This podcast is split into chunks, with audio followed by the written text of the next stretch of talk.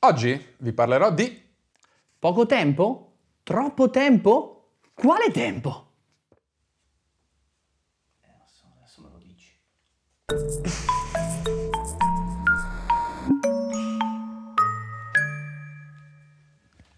Allora Massimo, questo è il nostro formato del non ho studiato, cioè uno solo... ma mollalo qua che uno solo ha preparato la puntata.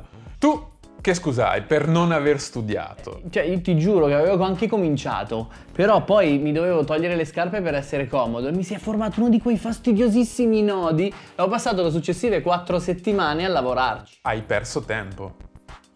Quale tempo? Quale tempo? Dimmelo tu, ti prego. Questa è una puntata su l'invenzione del tempo. Bellissimo. Esatto. Ma l'invenzione del tempo come concetto o come modo di misurarlo? Principalmente come concetto. Ok. Lo diciamo sempre, fonti in descrizione sempre. Andate a controllare le nostre fonti in descrizione. Cominciamo col dire che un po' di tempo fa, ti ricordi? Tempo? Tanto tempo fa noi abbiamo fatto una puntata sul colore blu. Ah, è vero. Ti ricordi? Sì. E una puntata, se posso dirti la mia. Dimmi. Potendo tornare indietro in questo X tempo, sarebbe una di quelle che rifarei, perché ci sono un tot di puntate che rifaremo sicuramente. Sì, probabilmente la puntata sul blu sarà una di queste.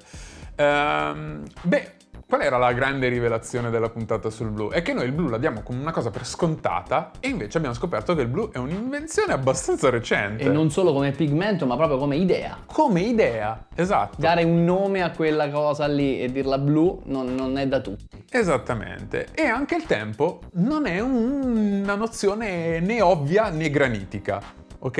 È una roba, non solo perché ce la dice Einstein con la teoria della relatività che ci dice che il tempo scorre in maniera diversa a seconda di dove ti trovi, eccetera, eccetera. Sì, di quanto vai veloce. Ma anche fisicamente dove ti trovi, perché vicino a un buco nero il tempo scorre più lentamente. Un goulash. Va bene, non voglio entrare in discussioni solo perché non ne ho le capacità, però non è così semplice. Ma anche per... Ma certo, che è ovvio che non è così semplice, è scontato che non è così semplice. Lo dice questo signorino qui. Ah, che carino! Ma anche perché noi stessi percepiamo il tempo in maniera diversa a seconda di quello che stiamo facendo. Quando ti annoi, quando ti diverti, il tempo scorre diversamente. Ma anche, per esempio, quando tu hai memoria di un evento, ok, tipo, non lo so, a te, tu ce li avevi i Cavalieri dello Zodiaco da piccolo? Certo! Quali avevi? Avevo Crystal, sì. Avevo Pegasus, sì. Avevo il toro, il leone e avevo... Vabbè, allora, quando ti ricordi del momento in cui ti hanno regalato il Cavaliere del Toro... Che okay, presa bene era! Non solo che presa bene è, ma... Stai attingendo ad una memoria cristallizzata che però... Occupa spazio, ma non è un luogo fisico. Certo. È una roba bizzarra. Stai tornando indietro in un momento, in un luogo che però non è un luogo fisico con la tua memoria. È una roba... Io la trovo affascinante, non so, tu... Certo, sì. Cioè non è uno spazio su una scala molto precisa, sai solo che occupa dell'importanza per te e è lì. Ma non è solo questione del tempo che passa, è anche la questione del tempo che subiamo, perché c'è un'intera branca della biologia che si chiama cronobiologia, che studia i ritmi biologici degli esseri viventi, tipo... ritmo circadiano, per dire. Il ciclo mestruale, anche, ok? Non è una brutta parola quanto... L'ho detto perché sembrava... Sì, eri un po' trattenuto. Ciclo mestruale... No? È una roba importante. È una roba importantissima. E quindi... Come già detto, il tempo è un po' un concetto astratto per certi versi, ma è anche un concetto pratico per altri, perché col tempo uno ci deve convivere. Siccome incipit l'avevo trovata una roba interessante. Ti stupirà, ma in molti crediamo che il tempo sia importante, quindi vai pure avanti. Allora, ed è per questo che a seconda della cultura e del momento storico nel quale ci troviamo, chiaramente la concezione di tempo e il suo valore e la sua definizione saranno differenti. Nell'antica Grecia, per esempio, esiste il concetto di circolarità per molte cose, come il cosmo, la natura, le stagioni, e c'è questo concetto, si sintetizza in una parola che si chiama, non so come si pronuncia, io dico kikloi. Probabilmente è kikloi, però va bene. Cicli. Sì, potrebbe essere, esatto. E questo si applica anche allo scorrere del tempo, che raggiunge un po' quella che era la teoria, non so se hai mai sentito, l'eterno ritorno di Nietzsche. Come no? Il serpente che si morde la coda. Sì, no, quello è l'Ouroboros. L'Ouroboros, no, sì, Ouroboros. Però lui parla anche in questi termini, forse proprio in... com'era Zarathustra il libro lì? Com'è che si chiamava il libro? Così parlò Zarathustra. Così parlò, ecco, giusto, non mi veniva all'inizio il titolo, scusami. Però in Così parlò Zarathustra il tipo protagonista vede un serpente che si morde la coda mentre parla di queste cose, quindi... Sì, ma per lui però è una cosa vera, nel senso, come la dispiega Nietzsche, è veramente tu a un certo punto tornerai a fare le stesse cose, si riproducono con costanza, eccetera, eccetera. Sì. No, abbastanza così. Ma anche in Asia chiaramente ci sono un sacco di teorie circolari del tempo, i cinesi con il taoismo di Lao Tzu, ci sono i buddisti, la ruota della vita. Forse la reincarnazione. Anche la reincarnazione, esatto, è un concetto abbastanza circolare dell'esistenza. Certo. E gli Aztechi, che è una cosa che non sapevo, anche loro avevano una visione circolare del tempo. Ma è una roba che torna su se stessa. Ma tipo che il calendario Maya è un tondo? Sì, non so se si... Sì, chiaramente, però nel senso... Magari sì. Magari sì, magari è quello. In un paper scritto da Hubert Wayne Nelson della Portland State University viene detto tra l'altro come questa visione per i greci, questa visione circolare del tempo, precludeva alla possibilità di un reale progresso. Perché chiaramente tu non stai veramente andando avanti se stai sempre tornando su te stesso. Che... Ok. Una sorta, cioè, è come se non ci fosse l'evoluzione delle cose. Lui ha questa sua interpretazione. Se torni dove sei partito, che cambi a fare? Esatto, ma allo stesso tempo permetteva all'individuo di proiettarsi in una sequenza di eventi predefinita. Quindi noi la possiamo vivere oggi, la vivremmo come una cosa abbastanza angosciante, ok? Tornare sempre su se stessi. Ma magari loro la vivevano come una cosa rassicurante, perché non sei mai veramente sorpreso, perché sei più o meno... puoi lanciare in qualsiasi cosa, sempre tanto... le cose torneranno sempre su se stesso. Che... sì, ha suo senso. Nel Medioevo, invece, facciamo un salto abbastanza grosso, però nel Medioevo invece c'è un contrasto, perché c'è la concezione del tempo che poteva, per esempio, avere un agricoltore che è vincolato dalla ciclicità delle stagioni, ok? Perché tu lavori in base a quello, e a quello si opponeva il tempo invece della religione cristiana, che invece è lineare. Il tempo della religione cristiana. Che a un certo punto arriva l'Apocalisse. C'è la creazione, c'è l'Apocalisse alla fine, è una linea, non è un cerchio, ok? È da punto A a punto B. E in questo la religione cristiana, tra l'altro, aveva vinto, perché globalmente tutti oggi visualizziamo la cronologia degli eventi su una linea, non la visualizziamo su un cerchio. Vabbè, tutti non ne sono sicuro, perché adesso stavo pensando a una roba, però non vorrei spoilerare niente, non avendo io studiato sul serio, non so dove vuoi andare a parare. No, però io dico, nel senso, siamo tutti, innanzitutto hanno vinto i cristiani in generale, nel senso che, come lo sketch di Louis C.K., tutti quanti contiamo Jesus plus one, Jesus plus two, Jesus plus three, quella roba lì. E quindi, innanzitutto hanno vinto loro, e poi tendenzialmente quando noi ci raffiguriamo una serie di eventi, è su una linea. Certo. Tu che cosa volevi dire? No, io volevo abbastanza dire... abbastanza sicuro che non spoileri. Stavo pensando al fatto che se gli scienziati concordano che c'è stato il Big Bang, qualcuno dice, vuoi vedere che un giorno ci sarà il Big Crunch? Cioè il fatto che tutto si contrae e ritorna tutto in un puntino. E qualcun altro dice, allora succede questo, vuoi vedere che dopo il Big Crunch c'è un nuovo Big Bang e ricomincia tutto da capo? Certo. E magari è ciclico in quel senso. Come cosa? Ma vabbè, sono idee buttate lì, che vuoi che gli esperimenti che ci possano essere su questo. Assolutamente nessuno. Però la religione in quel caso però detta anche i momenti rituali, per esempio il Qoelet, che è un libro antico dell'Antico Testamento, ma non se lo sto sicuramente pronunciando male, Qoelet, Qoelet. Non mi fido di questo numero di consonanti inverosimile. Esatto. Chiamiamolo Q. Dice che c'è un tempo per nascere, un tempo per morire, un tempo per lavorare, sai, tutte c'è una canzone, litania. Esatto. Mentre i governi chiaramente danno il tempo della tassazione. Ok. Vabbè, in quel caso 30, l'anno fiscale. Più nel Medioevo l'anno fiscale non lo so, però comunque insomma a un certo punto cadeva la tassa e te la dovevi pagare. Una cosa da tenere presente in questo caso è che non è chiaro in epoca medievale quanta percentuale della popolazione, specialmente nelle aree rurali, chiaro, quante che sono anche abbastanza isolate, siano effettivamente consapevoli del calendario. Addirittura. Cioè, che giorno è, che mese è, con precisione. Sei sicuro che è un pastore...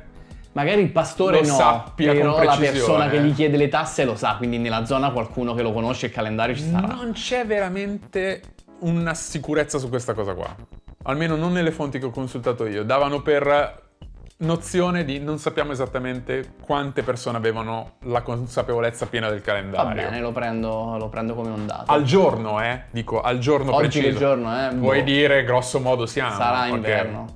Tipo quando quello lì... Vabbè, ma che già io durante l'estate, cioè quando mi perdo che non c'ho più riferimenti, pure se ce l'ho scritto tutti i giorni sul cellulare, io non me lo ricordo che giorno è. Io adesso stavo più pensando a non ci resta che piangere, quando firmano quello lì medievale, gli fa che giorno è? 1400, quasi 1500. Esatto, quella roba lì. Allora, in un mondo senza orologi a quei tempi era chiaramente anche molto difficile definire il tempo corto, ok? Quindi non hai un'unità di misura precisa e ti devi un po' arrangiare a spanne, nel senso, vedere, fino al tramonto. 2 giorni più o meno di viaggio, sai, queste robe qui, capito? Sì, queste indicazioni molto approssimative. Spannometriche. Esatto. Gli orologi, tra l'altro, sono un'invenzione che è più vecchia di quanto noi lo pensiamo, perché gli orologi cominciano con gli orologi ad acqua in Cina. Infatti stavo dicendo, gli orologi ad acqua sono le prime forme di una misurazione che fosse un po' meno, più o meno riproducibile. Anche Pitagora ne parla, credo, se non sbaglio. Sì, e tra l'altro quando... Però vabbè, chiaramente la Cina viene prima. Quindi. Sono estremamente popolari in Cina molto prima che arrivi l'orologio meccanico qua in Europa. Okay. Quando l'orologio meccanico diventerà uno strumento presente nelle maggiori città europee, che durante il 1300, tra l'altro una delle prime tracce è nella Divina Commedia, che è un testo del 1321. Quindi. Non sentito mai parlare della Divina Commedia? Hai mai sentito parlare della Divina? No. Neanche io. Infatti dicevo... Chiaramente il concetto di tempo subisce una nuova evoluzione, perché hai finalmente gli orologi che sono al centro delle città, più o meno tutti quelli che abitano nella città hanno accesso a questa nuova misurazione. L'uso più comune è quello della definizione della misurazione della giornata di lavoro, perché improvvisamente, soprattutto in ambiente... ho trovato come esempio l'ambiente dell'industria tessile dell'epoca, o dei laboratori tessili dell'epoca, perché... la giornata di lavoro non è più legata alla giornata solare. Cioè non è più legata a quanta luce c'è. Ok, io ti posso far lavorare... Nel momento in cui ci sono i lampioni cambia tutto, tipo. Qualcosa del genere. Nei momenti in cui io so che tu devi lavorare 8 ore, lavori 8 ore. Che sia d'inverno che sia d'estate. In questo senso. Ho capito. Poi non erano 8 ore, ho detto 8 ore per... Erano probabilmente 23 e mezzo. Erano probabilmente 23 e mezzo, però comunque il fatto che a un certo punto c'è questa nuova innovazione che io posso misurare il tempo è uguale durante tutto l'anno, anche quando comincia a far buio alle 4 del pomeriggio, capito? È una cosa alla quale io personalmente non avevo pensato. È una piccola grande rivoluzione, sicuramente. Certo, ed era soprattutto anche più preciso rispetto alle meridiane, perché anche le meridiane era una roba a spanne, capito? Sì, dipende dove ti trovi, come stai facendo sta misurazione. Progressivamente le popolazioni dei centri urbani acquisiscono una maggiore familiarità con la misurazione del tempo, quella proprio precisa. E c'è un divario tra quelli che abitano in città e quelli che abitano fuori da città. Non lo posso immaginare perché. Mi dica, perché non c'è? Le chiese. Perché la chiesa ti fa ding dong e te lo dice che ore sono. Invece magari in campagna non c'è la chiesa lì vicino. Non c'è la chiesa lì vicino, oppure non c'era l'orologio esposto a tutti quanti. E cos'è questa cosa, come si nota, dove si rileva? Nelle testimonianze dei processi. Quando c'è dentro la gente di città, c'è un tempo molto più preciso degli eventi. Bello. C'è una definizione del tempo preciso degli eventi. Molto Quando bello. Interrogano... Il contadino gli dice era più o meno pomeriggio. Figa. Allora, non so se era giorno, c'era la nebbia. Esatto. Sarò un contadino della Val Padana, però. Sì, una risaia. Lì giù verso Novara. A cosa abbastanza nota è che a sviluppare ulteriormente il concetto di tempo e soprattutto la sua sincronizzazione è quando arriva l'epoca industriale, la rivoluzione industriale, soprattutto lo sviluppo della ferrovia. Ok, perché devi mettere d'accordo gli orari di arrivo. Questa storia è abbastanza famosa, spesso viene ripetuta su internet, eccetera, eccetera. Ovvero che, allora, il problema è noto anche in Italia, ok? Anche in Italia ogni città ha suo, quello che viene definito l'ora ferroviaria. Cioè, le città hanno tutte quante un'ora differente, un orario loro, ma hanno anche la loro ora ferroviaria che serve più o meno modo per raccordarsi, per definire tra stazioni. No, non tra stazioni, tra l'area di... cioè l'ora ferroviaria fa capo a tutti i paesi che sono intorno. Okay. Però l'idea nasce dalla necessità tra le stazioni diverse che devono mettersi d'accordo su chi parte e chi arriva. Quello perché verrà magari, anche dopo. Perché magari il binario è uno e ci devono passare due treni in direzione diversa, quindi o sei sincrono o t'attacchi. La sincronizzazione totale avverrà quando ci sarà un raccordo di tutte le linee. All'epoca c'erano le linee più corte, cioè che non coprivano tutta che non erano collegate tra loro. E quindi l'ora ferroviaria era soltanto per quel tratto, che raccordava quelle poche città che c'erano.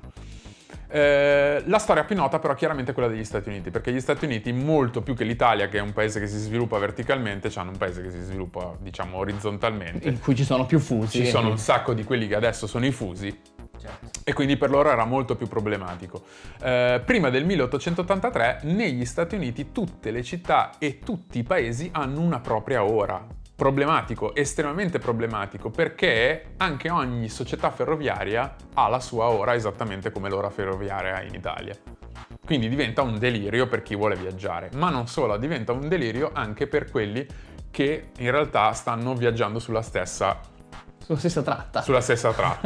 In un documentario pubblicato su Arte viene detto che attraversando gli Stati Uniti da costa a costa un passeggero doveva rimettere a posto l'orologio 220 volte se davvero voleva seguire il coso. Io sarei stato buono fino a quando non arrivavamo alla stazione d'arrivo. Questo porta però a dei disastri, come ti dicevo prima, cioè l'incidente del 12 agosto del 1853 tra Providence e Worcester, in cui due treni chiaramente fanno un frontale. Addio, certo. Perché si erano dati un'ora differente e quindi lo scambio non è potuto avvenire. Un solo binario, il disastro è annunciato. È annunciato, esattamente. Nel 1883 quindi sono gli Stati Uniti, quindi 30 anni dopo l'incidente di Worcester, ci ha messo comunque un certo tempo per rendersi conto, gli Stati Uniti e il Canada cominciano ad adottare dei fusi orari comuni. E poi nel 1884 a Washington c'è la famosa conferenza internazionale dei meridiani con 25 nazioni, tra cui anche l'Italia. Sorprendentemente, io non l'avrei invitata. No? In cui si istituisce quello che è fondamentalmente lo standard attuale della divisione in fusi orari. Si stabilisce anche che il meridiano di Greenwich è il punto zero. Si stabilisce lì, in quel momento lì, a questa conferenza internazionale dei meridiani.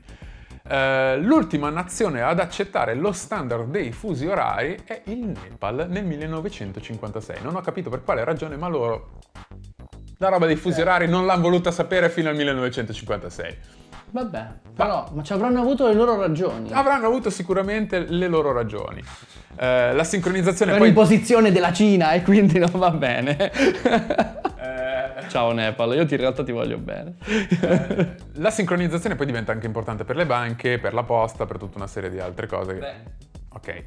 Nasce il concetto anche di puntualità, che prima non esisteva. Capito, quindi i treni in Italia sono sempre arrivati in orario, ma dopo un certo punto...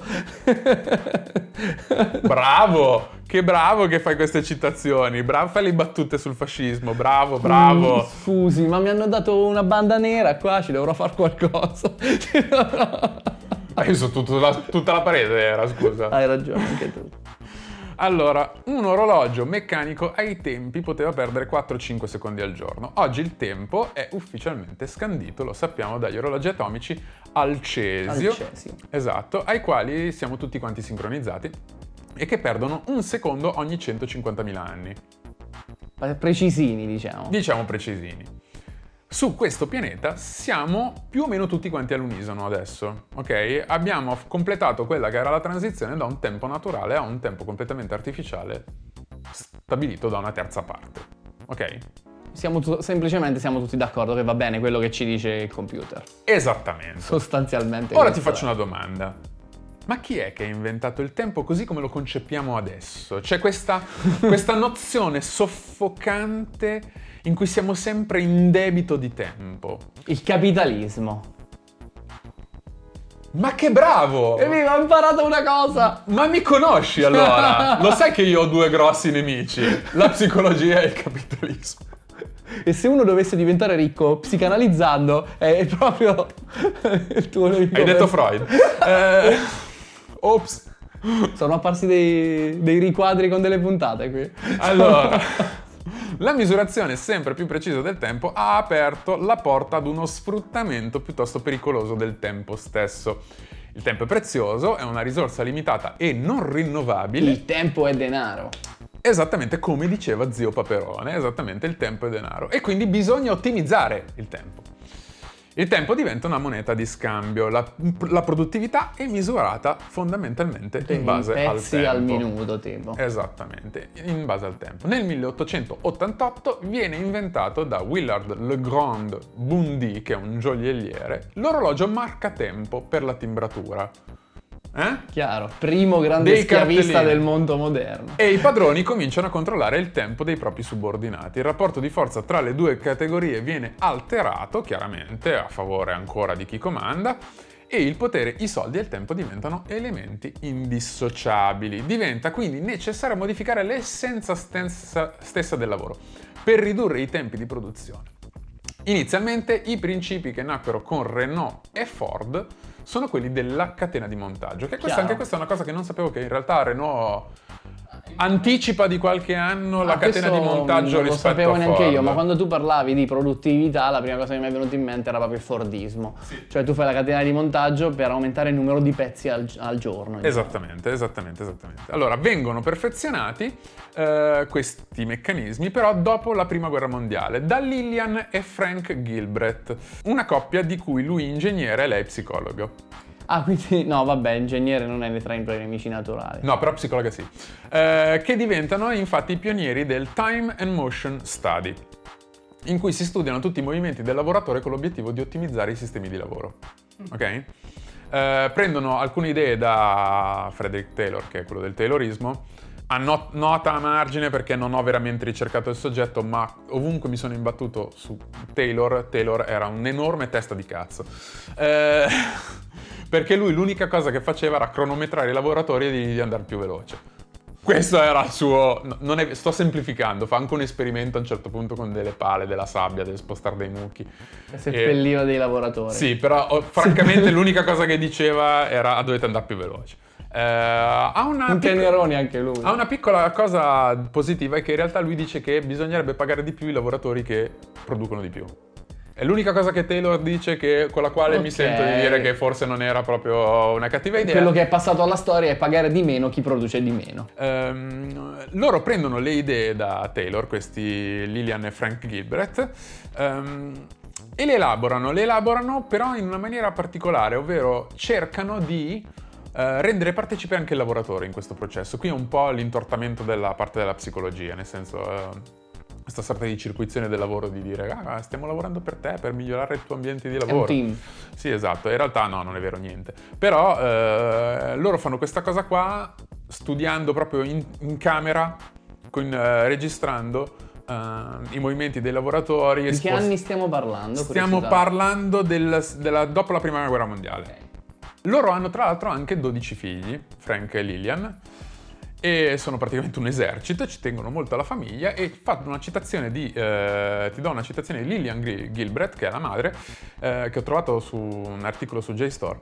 La ricerca per la maniera migliore di svolgere ogni attività, che oggi è un caposaldo dell'ingegneria industriale, si applica altrettanto bene al curarsi della casa e crescere una famiglia. Col cronometro ottimizzare, esatto. Perfetto. Loro come fanno a effettivamente mettere in piedi questi esperimenti per capire come migliorare i tempi di lavoro, eccetera, eccetera? Alcune volte vanno dagli operai, ma altre volte sfruttano i loro 12 figli, tranquillamente, tipo come delle cavie. Tipo a un certo punto, un'estate, decidono, li sbattono in un campo di mirtilli, sezionano il campo di mirtilli in delle porzioni uguali e dice vabbè, adesso vediamo sistema di lavoro, team, vediamo qual è. Diversi sistemi di lavoro, vediamo qual è quello, il team che vince a raccogliere più mirtilli in meno tempo.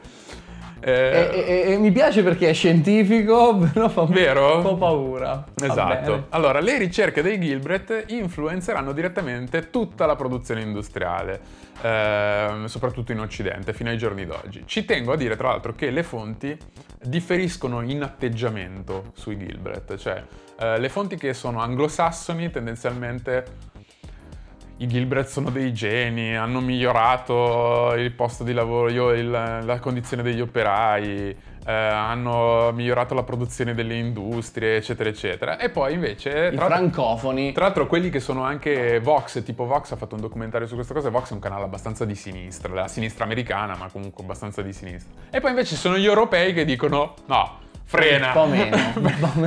Pelo più critici su quello che hanno fatto i Gilbreth. Chiaro. Comunque sta di fatto che questi sono dei concetti assolutamente attuali, perché ad ingegneria si studiano scienze e tecnologie dei processi di produzione, che è proprio questa roba qua, dove si cerca appunto di ottimizzare i movimenti, i macchinari e le tempistiche di... Sicuramente avrà avuto il suo valore, nessuno dice. La Lillian Gilbreth, tra l'altro, negli Stati Uniti è anche considerata una sorta di icona del femminismo, perché viene chiamata The First Lady of Engineering, grazie appunto al suo contributo in questo campo.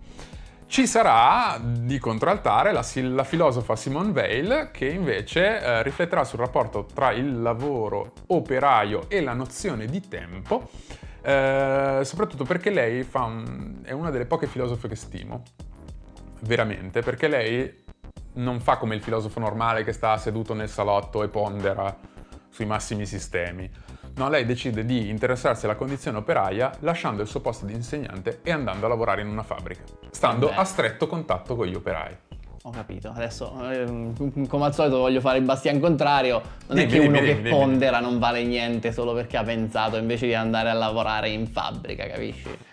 Sono solo ruoli diversi e valgono tutti in un certo senso. Quando vuoi capire esattamente cosa succede nella testa degli operai, forse conviene metterti nella testa dell'operaio. Ma forse ogni operaio la penserà diversamente, perché è una persona diversa dagli altri, e quindi anche questo processo non è detto che sia utile. Beh, sta di fatto che lei riflette sulla prospettiva dello... La butto lì solo come spunto di riflessione. Ti faccio vedere dove arriva lei. Ti dico una cosa. Lei riflette dalla prospettiva di un operaio e noterà, tra le altre cose, come l'alienazione della condizione dei lavoratori, che lei stessa subisce... Certo, infatti Taylorismo e Fordismo si è sempre detto questo. Che sono asserviti alle macchine, e non il contrario, non sono le macchine che sono asservite agli operai, ma sono gli operai che sono asserviti alle macchine per farle funzionare. Influisce negativamente sulla percezione e il rapporto al tempo. È quello che nota lei nella sua esperienza proprio. Cioè non gli passa più a questi. Non solo non gli passa più, ma hanno una percezione completamente distorta di come passa il tempo in generale, ma questo elemento di alienazione rispetto alla nozione del tempo contribuirà anche ad impedire quello che lei chiama l'enracinement. Scusami. Sì, fortuna che non l'ho detto io. Che è il mettere radici. Inteso, l'irradicamento. Esatto, inteso come il legame sociale proprio e la coscienza politica. Lei, lavorando in fabbrica, si accorge che è stremata, che non capisce più come passa il tempo, a che ora siamo del giorno, eccetera, eccetera, okay. Che non ha più voglia di... non ha più energie e voglia di... Fammi estendere un attimo questa cosa per vedere se ho capito. Esplodendo questo concetto si potrebbe dire che non c'è coscienza di classe tra gli operai, perché questi, stando lì a fare questo lavoro, disprezzano il posto dove si trovano, stanno male e non fanno gruppo. Tra le altre cose, sì. Per esempio. Lo scopre come... No, mi rendo conto che è una cosa tirata per i capelli, molto settoriale, però è una... Ma lo scopre come? Lo scopre proprio perché va a fare questa cosa in prima persona e se ne accorge di prima persona. Ok? Se fosse stato in un salotto, sì, come avrebbe fatto a subire questa cosa? Ho capito, però quello che cerco di dire... No, ma è una riflessione sensata quella che fai tu, quella che ti propongo io è... Questa è come l'ha vissuta lei, non sto dicendo che gli operai se la passano bene, come sono felici di stare in fabbrica, infatti nessuno dice che odia il lunedì, per dire, però l'idea è che tutte le realtà siano soggettive e il fatto che lei l'abbia vissuto in prima persona spiega qualcosa su come lei l'ha sentito e non come tutti lo sentano. Dici che gli altri magari se la passavano meglio? No, non sto dicendo questo, sto dicendo solo che chiunque voglia tirare una somma su queste cose deve sbattere sull'individualità delle persone. Io apprezzavo il metodo, nel senso che mi sembra che bagnarsi i piedi per capire di che temperatura è l'acqua è meglio che guardare l'acqua da lontano. Certo, ma lo capisco, è nobile. Dico solo che non è detto che tu sia oggettivo quando senti te stesso, tu sei solo una soggettività. Certo, assolutamente. Comunque sta di fatto che i Gilbreth ottimizzano i tempi di lavoro, ma c'è ancora un problema. I tempi di non lavoro. Perché chiaramente c'è un tempo positivo. Riduciamoli. Bravo! Ma vedi, io ti trovo sempre avanti su queste cose, perché vedo che sei sempre nella stessa... Bravo. Dovevo fare il capitalista. Tempo positivo, tempo negativo, quindi durante la seconda guerra mondiale per questioni di sicurezza nazionale, le fabbriche, nelle fabbriche in cui si costruiscono le armi, quelle che contribuiscono diciamo allo sforzo bellico, che sono la maggior parte... Le fabbriche di guerra. Esatto, molte pause per i lavoratori vengono eliminate, ma non vengono reintrodotte una volta finita la guerra. Mi sembrano le accise... sulla guerra in Abissinia, sulla benzina, non so se... che ancora le paghiamo. Esatto. Le mense e i ristoranti si adattano ai nuovi tempi, perché dicono ci sono delle meno pause per i lavoratori. Pranzo piccolo, pranzo veloce, fast food. È qui che nascono i fast food. No! Assolutamente. Vedi che c'è sempre... Che bello, ma che anche brutto catena, uguale. Hai visto che bella catena di eventi che si inanellano una con l'altra? Io lo trovo... meraviglioso, quindi stiamo assistendo alla gestazione di McDonald's solo perché a un certo punto uno ha inventato l'orologio. Bravo. Sono tutti, ma tra l'altro mi sembra innegabilmente siano tutti degli eventi positivi, cioè, tutti quanti. Quale nutrizionista non apprezza l'invenzione dei fast food? No, cioè, mi sembra che siano tutte delle... hanno vinto tutti, come al solito vincono tutti. Bravo. Piace che sei positivo anche tu. Ci tengo a precisare che la riduzione delle pause, anche per bisogni fisiologici, è problematica ancora oggi, perché un rapporto della Oxfam, che lascio in descrizione, l'Oxfam è la Oxford Committee for Famine Relief, che è una non profit che si occupa fondamentalmente di povertà, stabilisce che ci sono ancora oggi degli abusi di questo tipo, cioè pause che non vengono... Ne diciamo una? Amazon. Per esempio, l'hai detta tu, non l'ho detta io. Jeff, mi raccomando. È tutta colpa... Ciao, Jeff. È tutta colpa sua. Comunque la gente può anche pisciarsi addosso, dai, diciamoci la verità. Ma vero? Ma perché, scusami, la mattina ti metti le mutande, ma perché non ti metti anche un pannolone? Basterebbe far andare di moda i pantaloni bagnati. Vero? Bravo, ti vedo sul pezzo. C'è comunque... Te l'ho detto, dovevo fare il capitalista io. C'è comunque un equilibrio da rispettare, perché gli economisti hanno scoperto che se la gente lavora troppo, allora non ha tempo per spendere e quindi l'economia va a rotoli. Quindi bisogna far lavorare i poveracci abbastanza per fargli produrre delle cose e poi lasciargli il tempo libero, un minimo di soldi per fargliele comprare, perché sennò la roba non gira. Non troppo tempo libero, comunque se non si mettono a pensare e chissà che poi si accorgono che... No. Ho capito, è chiaro. Non troppi soldi, sennò poi non tornano a lavorare. Un delicatissimo equilibrio dello sfruttamento.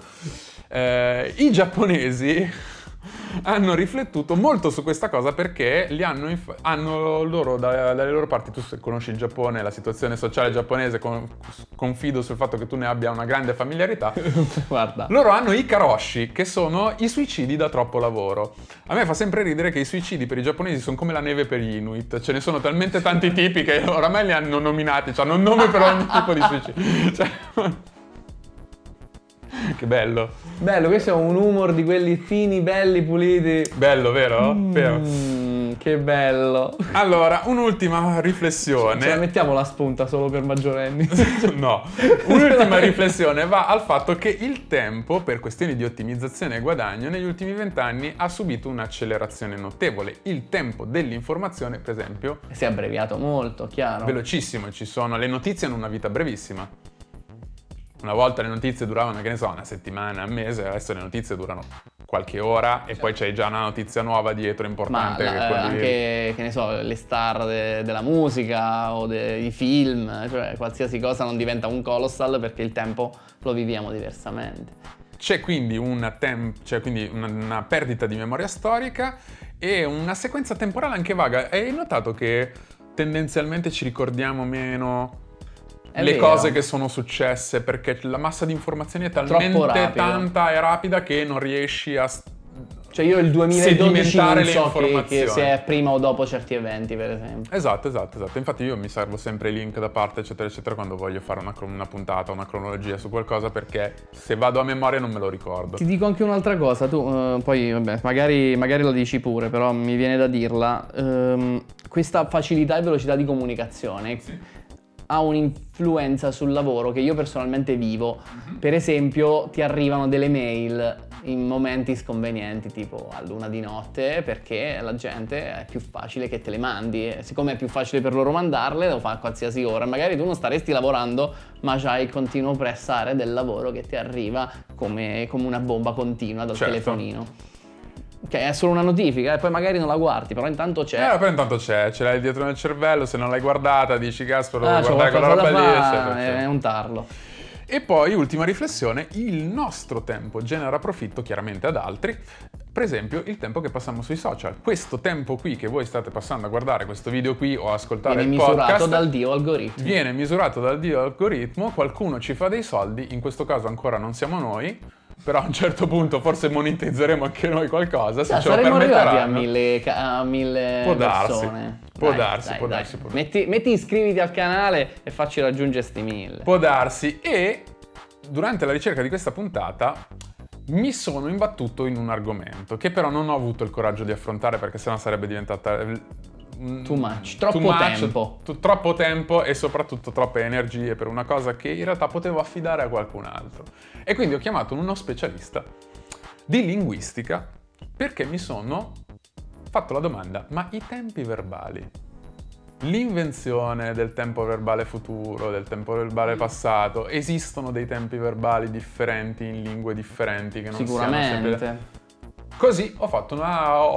Chiaramente questo è un grosso indicatore della cultura di un popolo, come parla e come ragiona, no? Ho istruito uno specialista che avremmo l'onore di ricevere qui. Che meraviglia! Su questo argomento. Un linguista, sono onorato! Esatto, ti do dei facts, qualche piccolo facts. O prima vuoi far parlare Ursulo? Vedo che vuoi far parlare Ursulo. No, che stavo pensando che se Ursulo gli permetterà di sedersi proprio qui.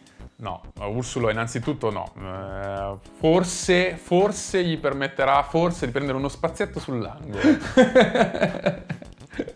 Uno spazietto sull'angolo. Un linguista, Ursulo, dai. Che poi a lui del tempo che gli è immortale.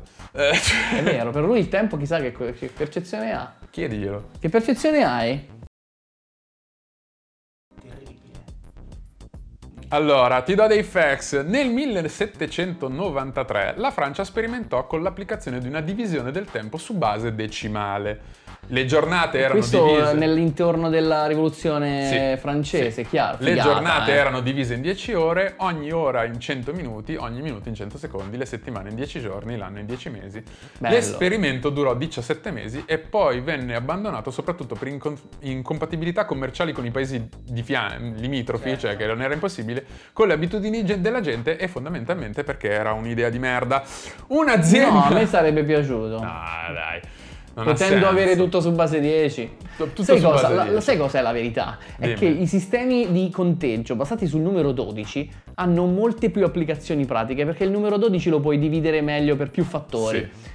E se noi potessimo avere gente che argomentava su questa cosa. E se noi potessimo avere tutto su base 12 sarebbe più bello. Ora, siccome siamo ormai compromessi e la maggior parte delle cose le contiamo a base 10, ma allora facciamo anche il tempo. A me mi dà fastidio che i mesi siano... Allora, 12. Ti farà piacere che c'è un'azienda di orologi di nome Svalbard che ha in catalogo tuttora degli orologi decimali. Bello! Se vuoi veramente fare l'hipster, ti compri l'orologio su base decimale. Mamma mia, sono le 10.99.1. Esatto. Adesso è 1.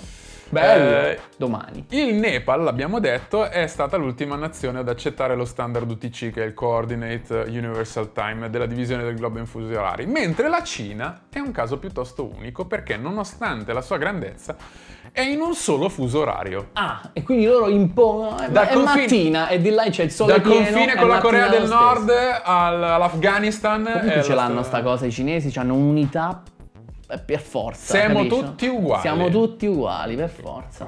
Comunismo. Infatti abbiamo un partito. Esatto. Così non ti devi far fatica a pensare, non devi scegliere, siamo tutti uguali. Bello, dopo ho un fax anch'io. Un figlio e una figlia dei Gilbreth hanno scritto una sorta di biografia dei loro genitori e della loro vita familiare, intitolata Cheaper by the Dozen. Non l'ho letto, non me ne sono interessata, ma ho letto delle recensioni in cui sembrava che questa fosse una roba molto, sai, super allegrona, super positiva, super... Sì, da persone plagiate in questo modo, chissà che belle vibrazioni che arrivano. C'è un sacco di... pare che in questo libro ci siano un sacco di storie divertenti, aneddoti divertenti sulla loro vita di famiglia, di questa famiglia gigantesca, eccetera, eccetera. Ne hanno fatto anche due film, uno nel 1950 con la bella Myrna Loy e due con Steve Martin all'inizio degli anni 2000 che invece mi sembrano delle caccate fulminanti. Il titolo Cheaper by the Dozen si riferisce alla risposta che Frank Gilbreth dava sempre a chi gli chiedeva perché avesse così tanti figli. Well, they come cheaper by the dozen. Cioè se ne prendi una dozzina costano di meno. Se prendi una dozzina costano di meno. Simpatico. Vuoi un fact così non preparato? Se vuoi, sì. Abbiamo parlato di fusi orari. Come Bravo. Tu sai, parti da Greenwich e poi vai o più un'ora alla volta o meno un'ora alla volta a seconda se vai verso est o verso ovest. Greenwich è stato scelto sia arbitrariamente perché ci passava Greenwich, potevamo sceglierne un altro, abbiamo scelto quello, ma soprattutto perché se tu vai dietro e tagli nell'antimeridiano di Greenwich che ci passa dietro, non tocchi praticamente nessun pezzo di terra. E quindi tu puoi aprire la mappa e spalmarla con il planisfero di base speccando a metà soltanto l'Oceano Pacifico. Non è del tutto vero, perché in realtà un pezzettino di terra... uno scoglio. Non è uno scoglio, è un'isola che fa parte di un piccolissimo arcipelago che si chiama il Kiribati. Il Kiribati è una nazione che a me piace molto perché siccome passava su questa linea e questa linea si trova a cavallo tra due balzi di 12 ore rispetto a Greenwich, certo. Uno ce l'ha in più, uno ce l'ha in meno, il risultato è che questa è la linea del cambio data e se tu ti trovi da una parte o dall'altra cambia un giorno intero, è la stessa ora ma cambia un giorno intero e Kiribati aveva due fusi orari diversi. Ma serio? Quindi c'era aveva un giorno di differenza, aveva lo stesso orario per tutte le isole ma un giorno di differenza tra un pezzo e l'altro. Ma scusa, potevano farla svirgolata come fanno per tanti altri paesi? Ma lo facevano sulle multe, la gente li andava a pagare in ritardo andando dall'altra parte dicendo guarda ieri. Bello. Poi l'hanno eliminato, mi sembra che all'inizio degli anni 2000 ci hanno messo comunque un po'. Sì, all'inizio degli anni 2000 hanno accettato di avere un unico fuso orario e far parte di una parte sola. Però la storia è eccezionale. Viva il Kiribati, ha una bellissima bandiera. Allora, un ultimo fact che è più per i musicisti perché essendo io di quella formazione, da diversi anni nel campo degli editor musicali, soprattutto quelli per cellulare, quelli per mobile, c'è una visualizzazione circolare della linea temporale. Solitamente gli editor musicali sono da sinistra verso destra, scorre la roba. Invece adesso hanno cominciato a utilizzare delle visualizzazioni circolari per i quali, sai, i punti in cui avvengono i suoni, in cui vengono prodotti i samples. Esatto, esattamente. E io trovo che questo sia uno strumento eccellente per l'insegnamento, che è una comprensione molto più intuitiva, per comprendere la circolarità del ritmo e del groove. Per me lo trovo una cosa interessante che dovrebbe essere poi arriva Frank Zappa e devi prendere delle forme un po' diverse.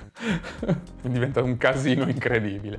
E Ursulo e il tempo? Ursulo e il tempo, guarda, veramente è sconcertato solo dal fatto che tu glielo abbia chiesto. Quasi quasi si mette in criptobiosi, aspetta che tu muoia e poi il problema si è risolto da solo. Ursulo non è mai in ritardo o è sempre in ritardo a seconda di come vedi la cosa, no? Guarda, veramente sono problemi per voi piccolini che avete problemi con il tempo, lui ci va a nozze. E va a nozze anche con questo canale, Ursulo, veramente te lo voleva consigliare, non so se lo conosci, si chiama Mentecast, sta su YouTube, se vuoi vedere i video, sta su iTunes, Spotify e SoundCloud se invece ti vuoi accontentare degli audio, e invece si trova addirittura su Facebook e Instagram, qualora tu invece voglia ottenere delle informazioni, degli aggiornamenti. Mi stai dicendo delle cose che ignoravo completamente. Guarda, perché sei piccolo, cioè dai, tu non ci metti abbastanza tempo in queste cose, ecco. E invece sai cosa ci metto dentro? Cosa? Le fonti! Cielo, è vero. Le fonti. Allora, fonti, come citavo durante la puntata, un paper di Hubert Wayne Nelson della Portland State University che si intitola Kykloï, Cyclic Theories in Ancient Greece, Poi sullo Smithsonian When the Standardization of Time Arrived in America e poi un documentario su Arte di Cosima Dannorizer intitolato Le temps c'est l'argent. Il tempo è denaro, chiaro. Cosa hai imparato da questa puntata che non sapevi? Ho imparato che tra la misurazione del tempo e il capitalismo ci sono troppe correlazioni e che io sono spaventosamente affine a tutto questo. Non mi piaccio più. Ma riusciamo a far finire questa puntata in un tempo preciso, tipo dura 40 minuti? Sì, ciao. Possiamo mettere il gramofone soltanto? Se abbiamo già superato i 40 minuti deve durare 50, un'ora. Dai. No.